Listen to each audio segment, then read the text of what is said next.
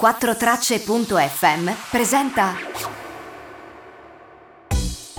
Ciao, sono Jacopo Scarabello e questo è Economia Polpette, un podcast di economia ad alta digeribilità che si consuma una polpetta alla volta.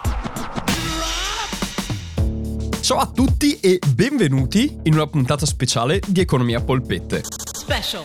Perché puntata speciale? Perché ho fatto un post lunedì scorso su Instagram in cui vi chiedevo se volevate che affrontassimo il discorso che Conte ha fatto domenica scorsa, il 18 ottobre, relativo al cosiddetto MES. Voi in molti mi avete risposto sì, fa questa puntata, parlane, e allora lo facciamo. La farò, se conoscete anche il mio altro podcast, un po' nello stile di Ser Jacopo da Londra. Cioè prendiamo le sue parole e andiamo a vedere da quello che ha detto come stanno i fatti.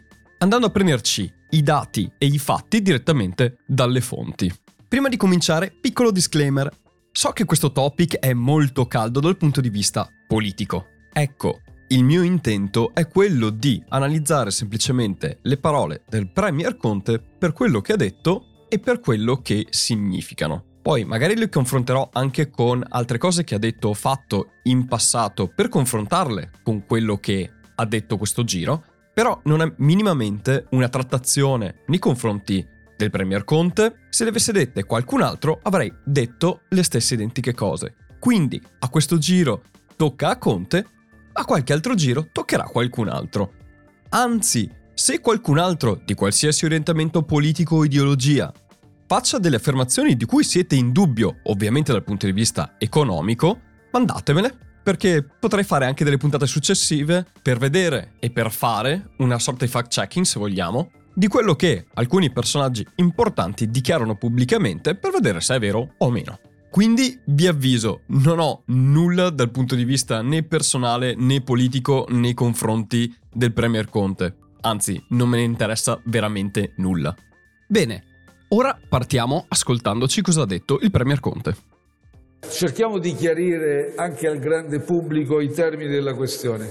Cerchiamo di essere questa volta anche un po' più dettagliati. I soldi del MES sono dei prestiti non possono finanziare spese aggiuntive. Si possono coprire spese già fatte. Oh, grazie Premier Conte, iniziamo subito con il botto già dalla prima frase. Però, prima di vedere effettivamente quello che ha detto e diciamo l'errore più grosso di questa frase, vorrei partire con un'imprecisione che non fa solo Conte ma che viene fatta in maniera generalizzata in Italia da anche i giornalisti e un po' da tutti quelli che parlano di MES. Come dicevo nella puntata numero 2 che ho fatto, in cui ho parlato del MES, il MES è un'istituzione europea come può esserlo la Banca Centrale Europea. Non è una politica europea. Quindi il MES non è i soldi che riceviamo come linea di credito per coprire le spese sanitarie. Il MES è colui che eroga i soldi, ma i soldi che riceviamo e il fondo che è stato istituito si chiama PCS, che è Pandemic Crisis Support, che è un supporto per la crisi pandemica, appunto, erogato dal MES. Quindi il MES non sono i soldi che riceviamo, ma è chi darebbe questi soldi. Lo so, lo so, è solo un dettaglio, però, visto che Premier Conte voleva vedere le cose nel dettaglio, vorrei essere preciso anche in queste cose perché i nomi sono importanti. Perché i nomi sono importanti? Beh, perché già dal nome si capisce qual è la funzione di questo fondo e il fondo si chiama Pandemic Crisis Support, quindi è un fondo a supporto della crisi pandemica. Il nome già dà il suo scopo.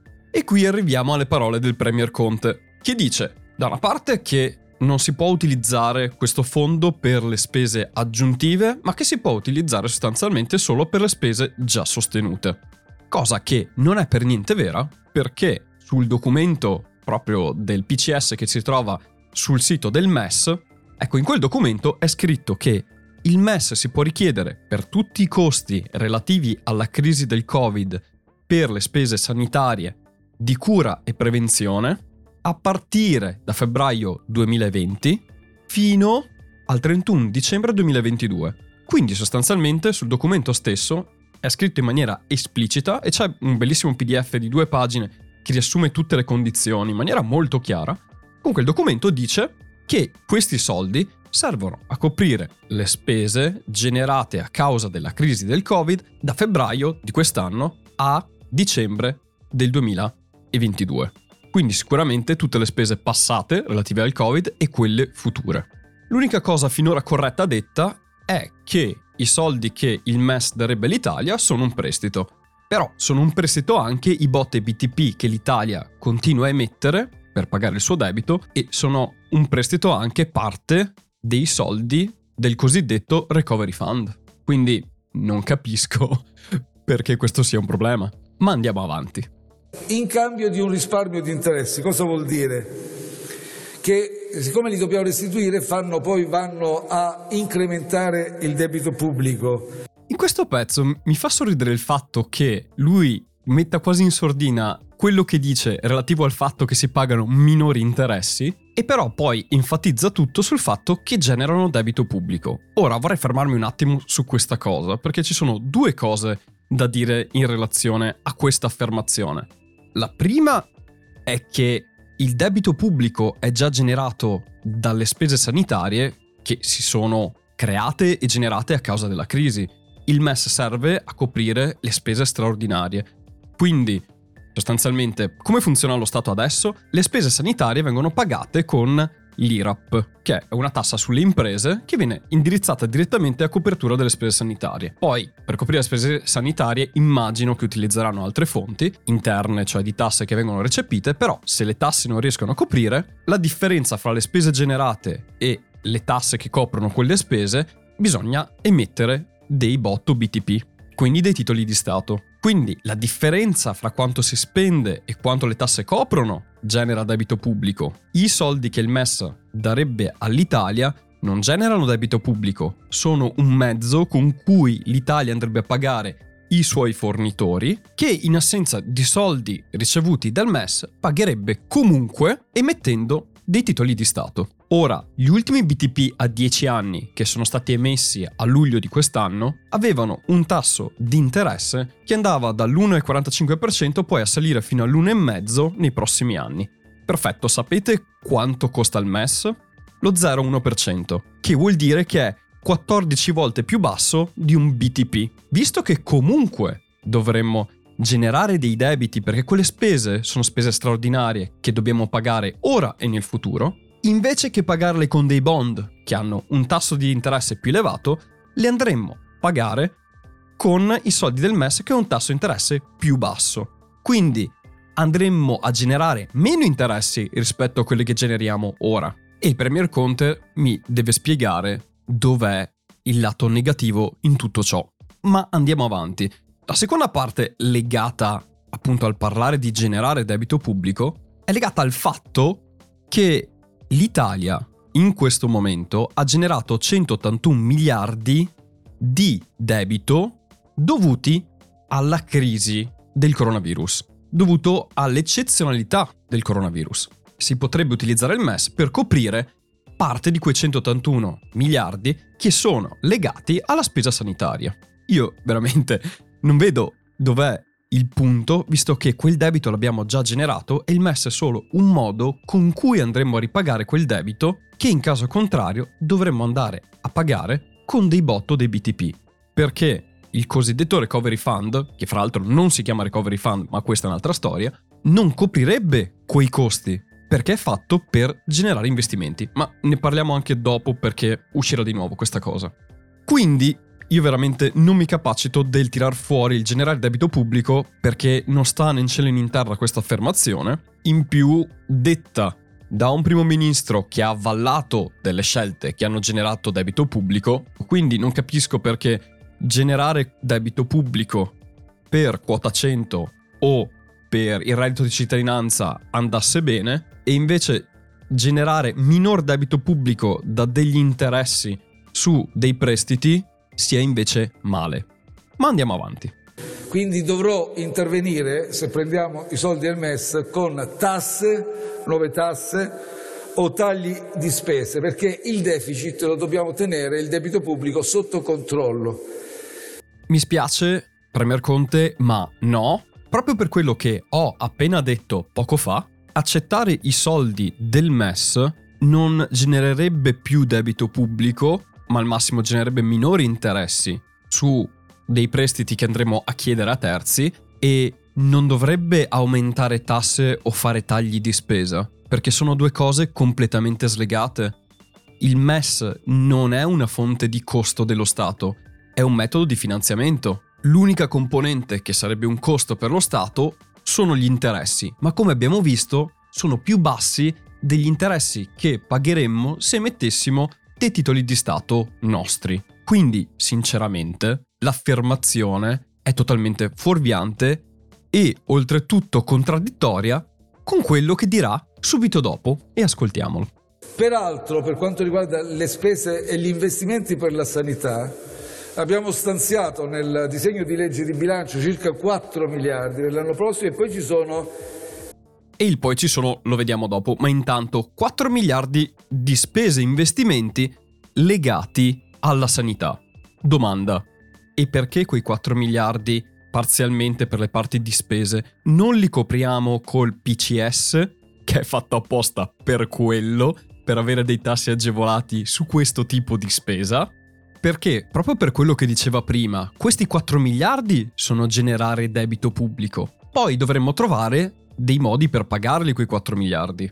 E come li paghiamo? Aumentando le tasse? Facendo tagli da altre parti? Emettendo dei bot e dei BTP? Mi sembrano tutte soluzioni molto più costose che chiedere il PCS del MES. Però, a quanto pare no. Procediamo. I soldi del Recovery Fund, dove sicuramente, sicuramente andremo a investire all'incirca 9-10 miliardi, adesso stiamo completando i progetti. Quello che voglio dire quindi è che il MES non è la panacea come viene rappresentato. Oh, il Recovery Fund, che vorrei dirvelo, non si chiama così, si chiama Next Generation EU e si chiama proprio così perché vuole sottolineare il fatto che sono degli investimenti per la prossima generazione d'Europa e per vedere al futuro e sostanzialmente sono dei soldi per investire e ammodernare i paesi europei.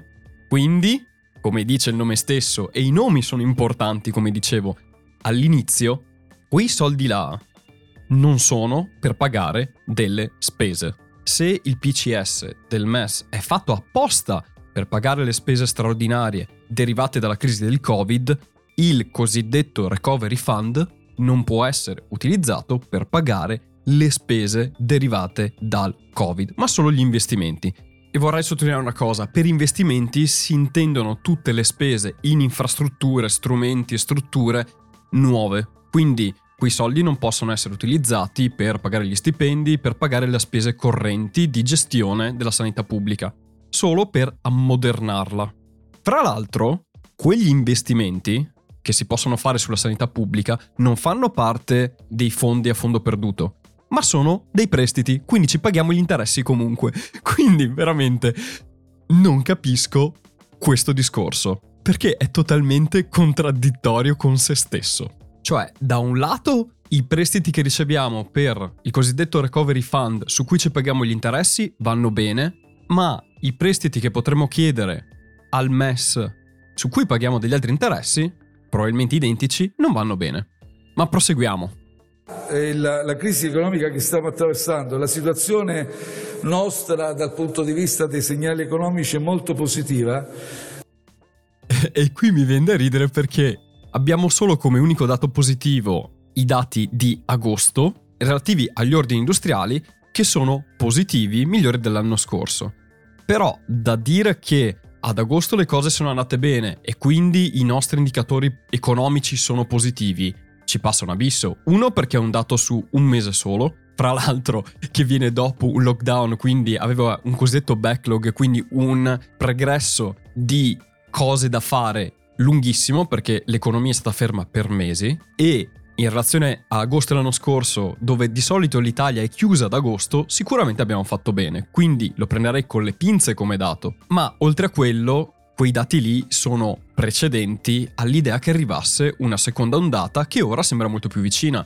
Quindi non li utilizzerei proprio per stimare o per prevedere quelli che saranno i prossimi mesi. Poi oh, sono dati del Ministero dell'Economia e delle Finanze e ne sanno sicuramente più di me. però devo dire che trovo questa cosa estremamente ottimistica e in questo momento secondo me bisognerebbe essere un po' più realisti e conservativi. Ma vabbè, questo è un mio punto di vista, mettiamola così. Andiamo avanti. Anche il vantaggio in termini di interessi diventa adesso molto con- contenuto.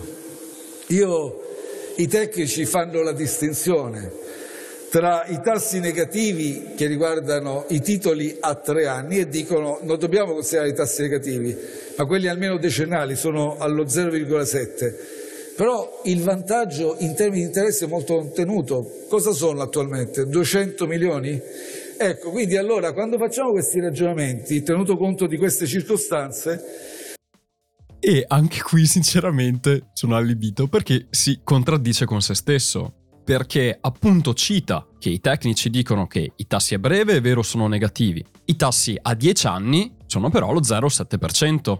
Ed è corretto, è una delle poche cose corrette che ha detto oggi e appunto, come dice lei, i tassi a lungo sono lo 0,7% e questa affermazione che ha appena fatto, Premier Conte, contraddice tutto il suo discorso, perché appunto se i tassi di interesse per i titoli di lunga durata, che fra l'altro sono quelli che compongono la maggior parte dello stock di debito dell'Italia, sono allo 0,7%, beh, stiamo parlando di 7 volte lo 0,1% del PCS del MES. Quindi questa sua affermazione va proprio a contraddire la sua tesi, ma continuiamo.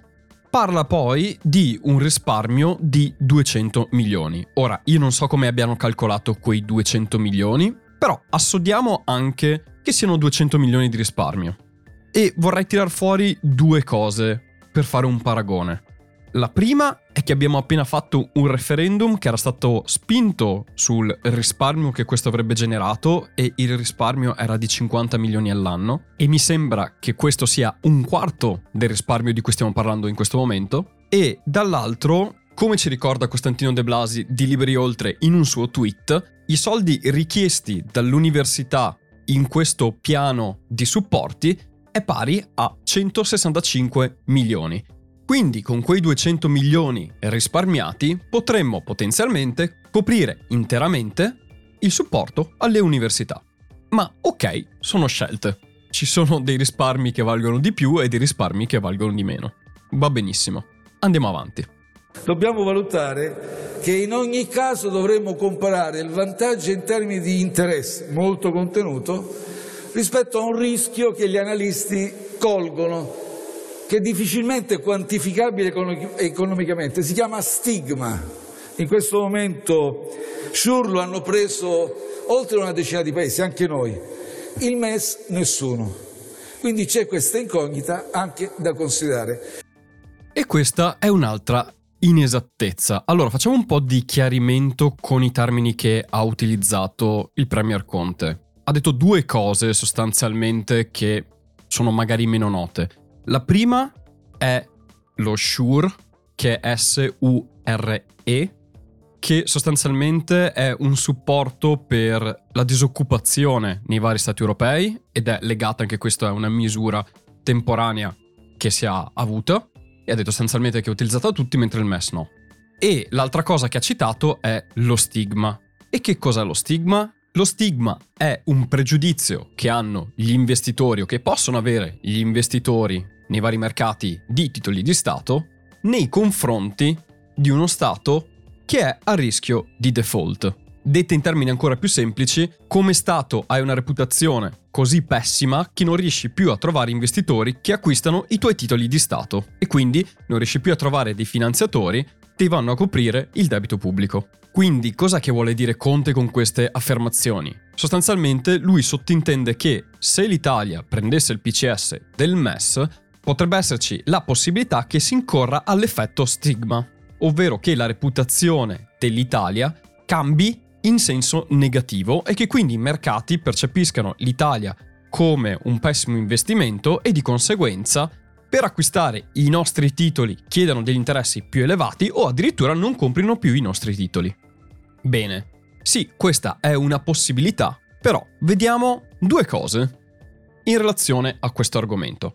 La prima è che gli stati che hanno fatto ricorso ai fondi del MES e non quelli del PCS, ma proprio i fondi che il MES stanzia per gli stati in difficoltà e quindi erano stati che erano già a rischio di default e messi molto male, quando hanno richiesto i soldi al MES, e si parla di, giusto per farmi un esempio, Portogallo, Irlanda, Cipro, la stessa Grecia in parte, quando hanno richiesto i soldi al MES, non sono incorsi effetto stigma, anzi il fatto che l'Unione Europea sostenesse e facesse più o meno da garante delle loro economie finanziandoli, dava ai mercati un segnale positivo. Quindi sicuramente non possiamo prevedere il futuro, però da quello che conosciamo di come è andata in passato per situazioni fra l'altro ordinarie e non straordinarie, il richiedere soldi al MES non ha avuto un'incidenza sullo stigma o non ha creato un effetto stigma sugli stati che li hanno richiesti. E questa è una. Dall'altro lato, l'Italia ha già una reputazione sui suoi conti, sulla sua stabilità e sul suo debito pubblico. È ben nota ai mercati, i mercati non sono nati ieri, conoscono bene la situazione italiana e sanno anche che l'Italia ha bisogno di soldi dall'Unione Europea, anche perché abbiamo chiesto dei soldi con il cosiddetto Recovery Fund, perché quelli non dovrebbero impattare sullo stigma rispetto al PCS del MES.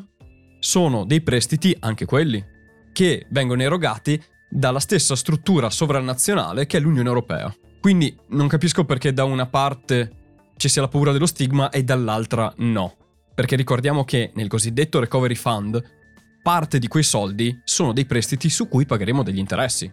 Quindi non è tanto diverso dal MES.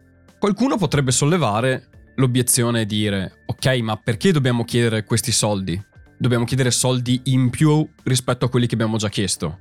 Per rispondere a questo vi rimando a quello che ho detto prima, ossia i soldi che abbiamo chiesto sono quelli del cosiddetto Recovery Fund, quei soldi lì non coprono quello che coprirebbero i fondi del MES. Sono due scopi diversi, sono due fondi diversi per due scopi diversi ed esistono proprio perché servono tutti e due per coprire due esigenze diverse. Per quello avrebbe senso chiedere sia uno che l'altro. Ma andiamo avanti con l'ultimo spezzone di Conte. Ecco perché io ho detto senza nessuna pregiudiziale ideologica, se avremo fabbisogni di cassa, sicuramente tra gli strumenti finanziari che dovremo considerare c'è anche il MES.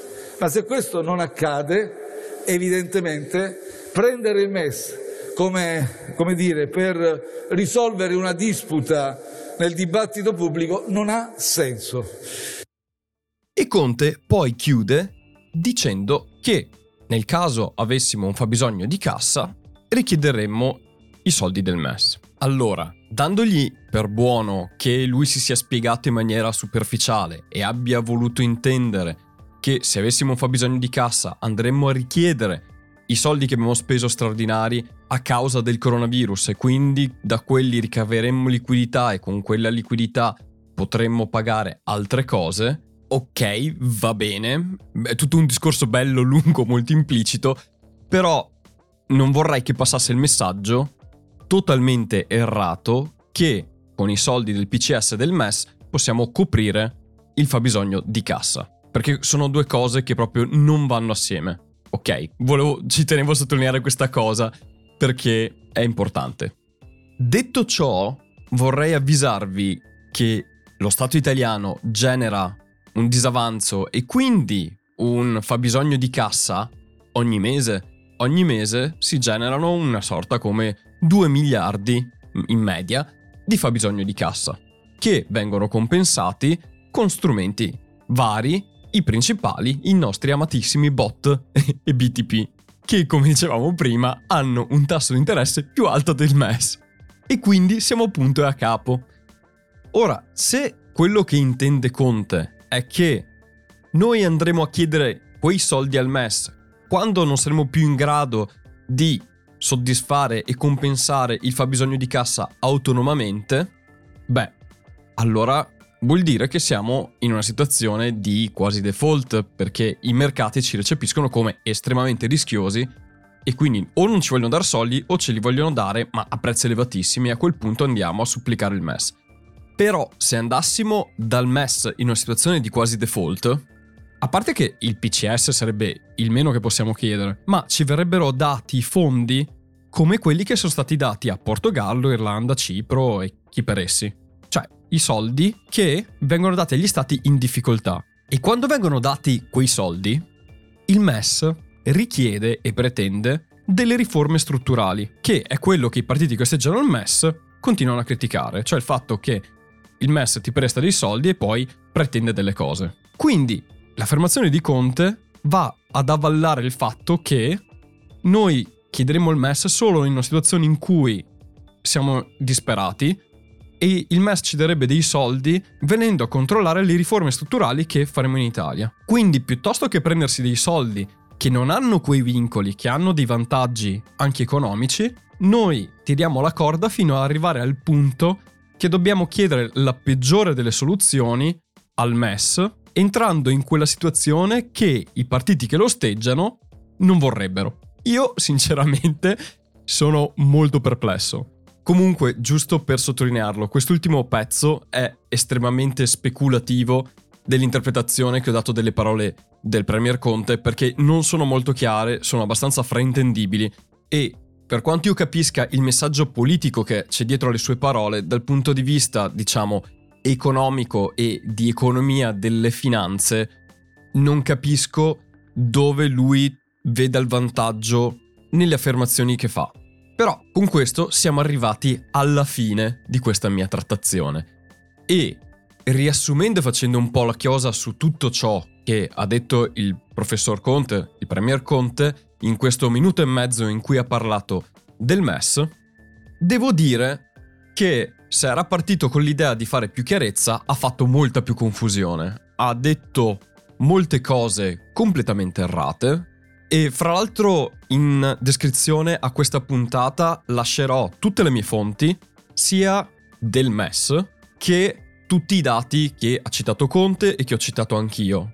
Poi le cose che non ha detto errate sono molto imprecise e raccontate in un modo che possono essere molto fraintendibili per chi non mastica, diciamo, questi argomenti. E in sostanza, rigirando informazioni, utilizzandoli in maniera abbastanza polarizzata per veicolare il suo messaggio politico, ma non avendo di fatto delle basi concrete con cui lo sta reggendo. E siccome, come dicevo nel disclaimer all'inizio, a me del messaggio politico non mi interessa assolutamente nulla, mi dà profondamente fastidio, come persona che ascolta questo discorso, perché veicola un messaggio economicamente sbagliato. Diciamo che dal Premier Conte che ha iniziato la sua trattazione dicendo facciamo chiarezza, mi sarei aspettato effettivamente chiarezza invece che ancora più confusione. E mi preoccupa molto questa cosa perché chi non ha gli strumenti per capire questi temi non si rende conto che sta ascoltando informazioni errate e dà per vere, perché ovviamente deve fidarsi a un certo punto quando qualcuno non sa queste cose, e proprio per questo ho fatto anche la puntata oggi perché mi faceva piacere chiarire delle cose raccontate male e per evitare che molta gente si faccia infinocchiare da delle affermazioni che sono meramente politiche ma non hanno nessun riscontro con accordi presi fra l'Italia e gli altri paesi europei e neanche su come l'economia funziona e anche su come le spese di uno Stato funzionano e come uno Stato si indebita. Quindi se conoscete qualcuno che dice fregnacce o qualcuno che vorrebbe sapere di più di queste cose e non ne ha avuto l'opportunità e pensate che questa puntata, questo podcast, spieghi in maniera chiara questi contenuti e li possa chiarire anche a quella persona, girateglielo, condividetelo. Questo è veramente lo scopo di questo podcast, di tutto questo progetto ed è per quello che impiego il mio tempo, le energie e la mia passione a fare questa cosa qua. Detto ciò, io vorrei ringraziarvi per mi chiesto di fare questa puntata per molti motivi. Innanzitutto per la risposta che ho ricevuto da Instagram di molti di voi che mi hanno richiesto questa puntata. Grazie veramente, mi fate sentire appunto, mi fate capire insomma che esistete e siete tanti, mi piace. E dall'altra parte perché mi ha dato modo di studiarmi cose che conoscevo, avevo anche già letto, ma di vederle in maniera più approfondita e di vedere anche punti di vista diversi dal mio e completare quei punti di vista. Quindi mi sono visto gli accordi presi fra gli stati, i documenti di maggio, mi sono andato a leggere anche opinioni e considerazioni di altri economisti autorevoli e di ricercatori di economia europea per capire anche il loro punto di vista e grazie a loro da una parte ho confermato quelle che erano le mie intuizioni e dall'altra ho notato cose che non avevo notato di mio e le ho aggiunte a questa puntata, quindi diciamo che in questa puntata c'è un po' un sunto di quelle che sono le posizioni che ci sono in merito alle, affermazioni di Conte. E detto ciò, concludo dicendo che il podcast adesso avrà un po' di variazioni, nel senso che ci saranno sempre puntate al mercoledì e di fatti noi ci risentiamo mercoledì prossimo, però farò anche delle puntate ogni tanto, non è ancora regolare questa cosa, al venerdì in cui vorrei appunto affrontare come oggi dei temi magari di attualità, in cui possiamo usare quel tema di attualità per avere da una parte delle nozioni per capire di cosa si sta parlando e dall'altra, non lo so, stimolare un po' lo spirito critico nell'ascoltare le informazioni e nel ricercare le fonti autorevoli che possono sostenere un'affermazione piuttosto che un'altra. Oltre a quello vorrei anche parlare e raccontare un po' la storia dell'economia e andare indietro nel tempo e vedere dei momenti importanti dell'economia, momenti anche di crisi economiche, e utilizzare quegli eventi storici per parlare un po' di teoria e per vedere cosa è successo e che dinamiche ci sono state in atto, quindi un po' più storia dell'economia, mettiamola così. E mi piacerebbe magari toccare anche la storia del pensiero economico, insomma un po' di idee varie con un formato diverso da quello del mercoledì. E arriverà un po' a buffo, spero che vi possa interessare. Bene, è stata una puntata lunghissima. Io vi ringrazio per avermi ascoltato fino a qui. Noi ci risentiamo mercoledì, come dicevo. Io vi auguro un ottimo weekend e come sempre, ciao da Jacopo.